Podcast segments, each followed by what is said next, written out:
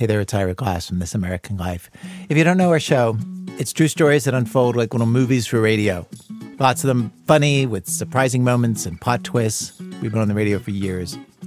And we've teamed up with the New York Times to bring you new episodes of This American Life a full day and a half before you can find them anywhere else online.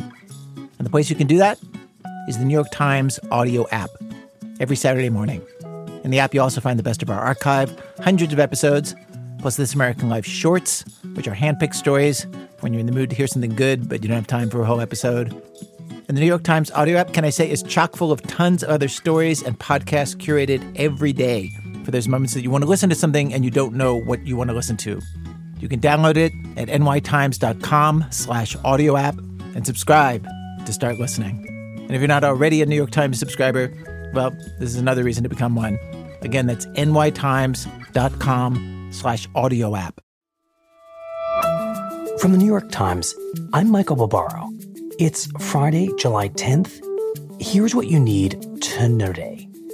On Thursday, the World Health Organization formally acknowledged that droplets carrying the coronavirus, known as aerosols, can linger in the air within indoor spaces for long periods, raising the risk of infections.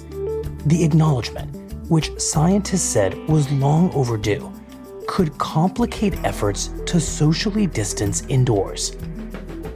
At the same time, the WHO also acknowledged that seemingly healthy people can transmit the virus even when they don't have symptoms, a finding that the WHO had long resisted. The concept of symptomless spread was raised at least three months ago by a doctor in Germany, Camilla Rothe, whose report on a patient there was widely dismissed by scientists, including those at the WHO.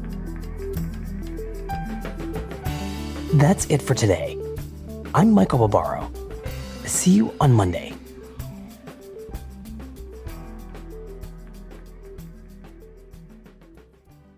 Across America, BP supports more than 275,000 jobs to keep energy flowing. Jobs like building grid scale solar in Ohio and producing gas with fewer operational emissions in Texas. It's and, not or.